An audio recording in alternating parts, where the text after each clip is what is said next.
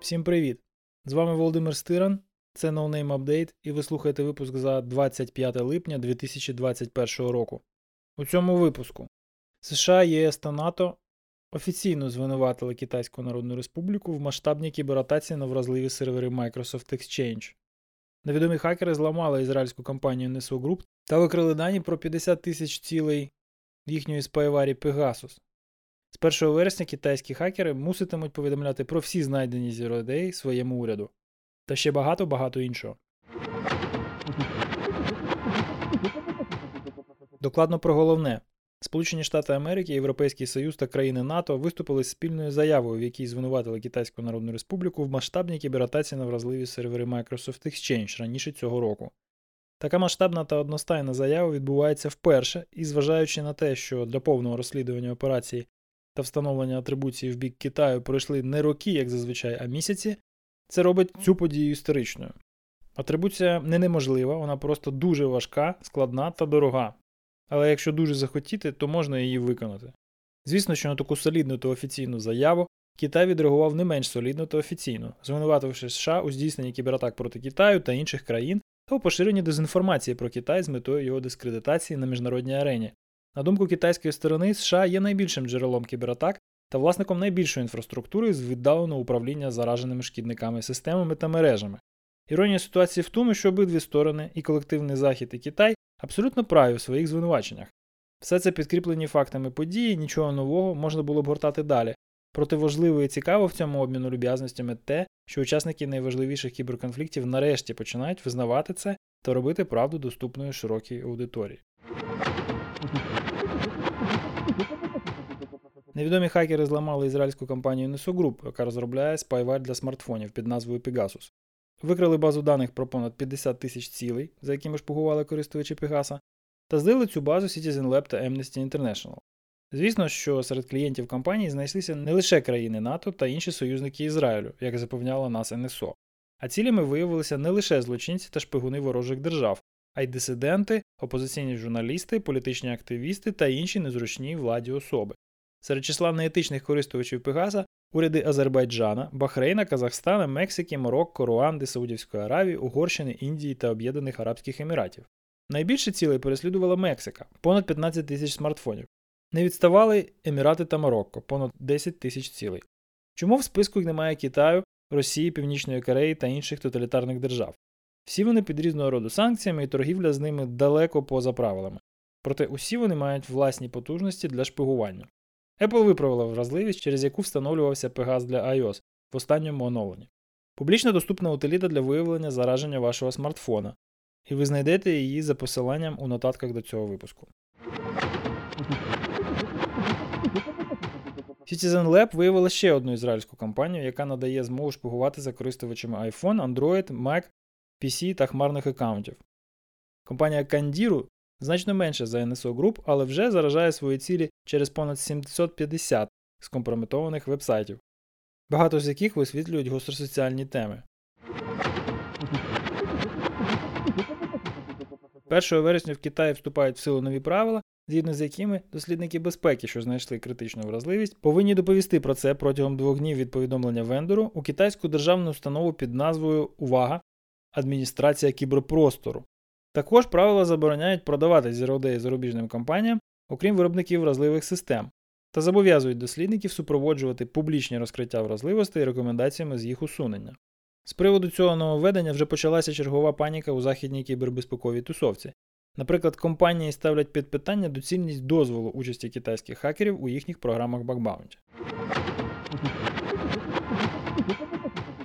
Коротко про важливе. Компанія Kessia, зламана нещодавно кібербандою Rival, отримала універсальний ключ розшифрування заблокованих систем з, цитую, довіреного джерела. Цікаво, хто б це міг бути. Питання походження ключа цікаве ще й тому, що згодом після телефонного дзвінка Байдена і Путіна вся інфраструктура Rival містично зникла, а їхній представник Unknown заліг на дно. До речі, Kessia була в курсі вразливості, через яку її та її клієнтів атакував Rival, задовго до кібератаки. Група нідерландських дослідників безпеки повідомила про це вендора на початку квітня, І до червня в компанії було досить часу, щоб розробити виправлення та викатати апдейти, але щось явно пішло не так. Twitter повідомляє про сумну статистику використання двофакторної аутентифікації лише 2,3% їхніх користувачів. Пошук Google матиме нову фічу, яка дозволить вам моментально видаляти історію пошуку за останні 15 хвилин. У 90-й версії Firefox додає новий просунутий блокер мережевих трекерів у приватний режим браузера. Уряд Сполучених Штатів оголошує винагороду до 10 мільйонів доларів за інформацію про хакерів на службі у ворожих держав. WhatsApp нарешті дозволить вам користуватися додатками на різних пристроях без необхідності маршрутизації повідомлень через ваш смартфон. Звісно, що з обмеженнями. Кількість пристроїв до 5 і лише один з них може бути смартфоном. Пентагон скасував контракт з Microsoft на побудову хмарної інфраструктури під назвою Jedi за 10 мільярдів доларів через скаргу Amazon. Тендер будуть перегравати. Брудними подробицями з життя нещодавно заарештованих в Україні криптоздирників з банди Клоп ділиться DevUA.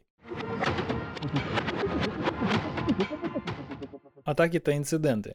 Китайські хакери скомпрометували 13 американських трубопроводів у 2012-2013 роках. І все було тихо і спокійно, поки не прийшли росіяни. 1 терабайт конфіденційних даних аравійської нафтовидобувної компанії Saudi Aramco виставлені на продаж Даркнеті за 5 мільйонів доларів, можливий торг. Днями влігся Акамай, через який, як відомо, йде трафік на добру половину ресурсів в інтернеті. Тому були недоступні сайти Steam, PlayStation Network, AWS, Amazon, Google, Salesforce та інших компаній. Причини інциденту з'ясовуються. У Молдові є цікава установа під назвою Обліковий суд, яка займається аудитом організацій на предмет виконання міжнародних стандартів. Суд це було зламано, а публічну базу даних його перевірок знищено. Мушу зізнатися, це дуже екстравагантний спосіб уникнути покарання за невідповідність вимогам. Протягом майже півроку, з січня 2020-го, два державні веб-портали Казахстану заражали своїх відвідувачів шкідливою програмою Рейзі. У Даркнеті з'явився дамп з 3,8 мільярдів телефонних номерів, і продавець стверджує, що з Clubhouse.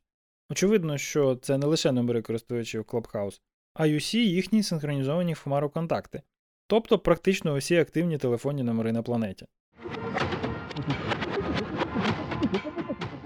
Вразливості та патчі. Apple виправила у версії iOS 14.7 вразливість Wi-Fi Daemon, яка могла призвести до збою системи або виконання шкідливого коду після підключення до контрольованої нападником мережі Wi-Fi. Atlassian просить клієнтів оновити Jira Data Center та Jira Service Management Data Center для виправлення вразливості неавтентифікованого віддаленого виконання коду.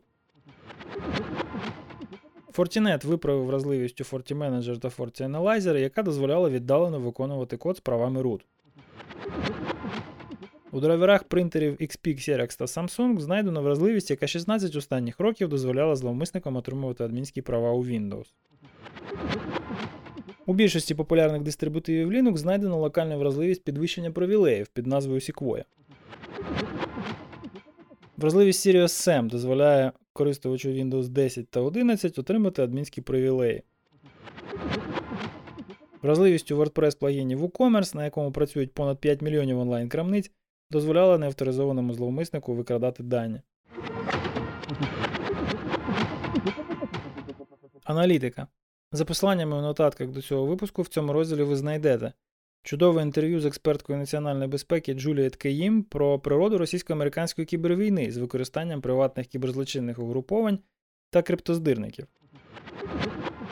Огляд нових функцій Windows 11. Аналіз криптостійкості Telegram, в якому йдеться про вразливості шифрування месенджера. Як прості та тривіальні в експлуатації, так складніші і суто теоретичні. Огляд двох наукових статей на цьогорічному воркшопі з економіки кібербезпеки від Келі Шортрідж. Авторка узагальнює те, як витоки даних клієнтів та втрата інтелектуальної власності внаслідок кібератак впливає на котирування акцій компаній жертв. Спойлер ніяк. Анонси. Grammarly запустила CTF на майданчику HackerOne в рамках своєї бакбаунті програми. Перший хакер, який знайде критичну вразливість, отримує 100 тисяч доларів. Щоправда, в мене сумніви щодо того, чи все гаразд з цим анонсом. CTF за означення має містити спеціально закладену в програму вразливість. Зробити таке на місці Grammarly було б вкрай нерозумно. Скоріше за все, це просто бонус в рамках існуючої бакбаунті. Коротше, якщо хочете знайти багу, яку не знайшов Мітньов, вперед. До речі, про Bounty.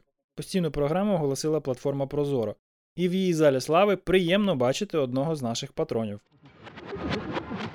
Віртуальна конференція ОВАСП, присвячена 20-річному ювілею організації, пройде 24 вересня. Реєстрацію відкрито. Завершується підготовка конференції NoNameCon 2021. Програму буде оголошено найближчим часом.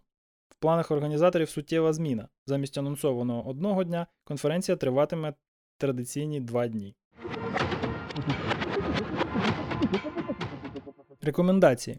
Брайан Кребс рекомендує усім, хто не хоче платити викуп криптоздирникам, тестувати свої бекапи. Чудовий розбір методу атаки, який може призвести до перехоплення імейла з покликанням на відновлення пароля через зараження кешу DNS сервера веб-додатка. Справжній хакінг в стилі Дена Камінські. Майтер оновили свій список 25 найнебезпечніших програмних вразливостей. Torrent Freak порівняв низку VPN-сервісів за основними критеріями безпеки та приватності. В топі опинилися NordVPN, ExpressVPN, Private Internet Access, TorGuard і ProtonVPN. Інтерв'ю з відомим хакером Дейвом Кеннеді, співведучим Social Engineering Podcast, засновником компанії TrustSec та конференції Derbicon. Інтерв'ю з Трістаном Харрісом, активістом за приватність та гуманні технології, якого ви пам'ятаєте з документалки Соціальна дилема. До речі, інтерв'ю бере ще один співведучий Social Engineering Podcast Джордан Харбінджер. Новий телеграм-канал Квадрат про технології, бізнес та медіа в Україні. Сміхуйочки. Хтось перехопив контроль над доменом від.me, відео з якого вбудовують свій контент The Washington Post, New York Magazine та HuffPost, та транслював статті на цих сайтах порноролики. Майнінгова ферма під Вінницею, яку так героїчно закрили українські правоохоронці за звинуваченням в нелегальному споживанні електроенергії, виявилася не такою вже й нелегальною фермою ігрових ботів у FIFA Ultimate Team. Застосунок прогнозу погоди фірми Apple не показуватиме в 15-му iOS 69 градусів по Фаренгейту, але не через те, що ви подумали. Скоріше за все, iOS вже давно перейшов на градуси Цельсія. Тому 20 по Цельсію він переводить у 68 Фаренгейта, а 21 Цельсія у 69,8 Фаренгейта, який заокруглює до 70 градусів. Тут далі смішно все, тому давайте по черзі. Виявляється, в Касперського є парольний менеджер. Вже непогано, правда? Далі в цьому парольному менеджері є генератор паролів, який використовує не стійкий генератор псевдовипадкових чисел, і як наслідок усі згенеровані в ньому паролі можна забрутфорсити за кілька секунд. Дізнайтеся, як це зробити за посиланням. Дякую, що слухаєте No Name Update. Нагадую, що з іншими серіями нашого подкасту, такими як регулярні випуски No Name Podcast та спеціальні інтерв'ю з успішними спеціалістами з кібербезпеки No Name Special, ви знайдете на сайті nonamepodcast.org, так само, як і нотатки до всіх апдейтів. На додачу до цього, наші патрони отримують усі матеріали трохи раніше, апдейти приходять до них не лише в аудіоформаті, але й у вигляді зручної поштової розсилки, а також вони тусуються із нами у закритому Discord-чаті на сервері української кібербезпеки. Ми дякуємо всім нашим патронам за підтримку і закликаємо вас приєднатися до них на сайті patreon.com. Цей випуск підготували для вас аудіоредактор Костянтин Жданов та редактор і ведучий Володимир Стиран. До наступного разу залишайтесь в безпеці.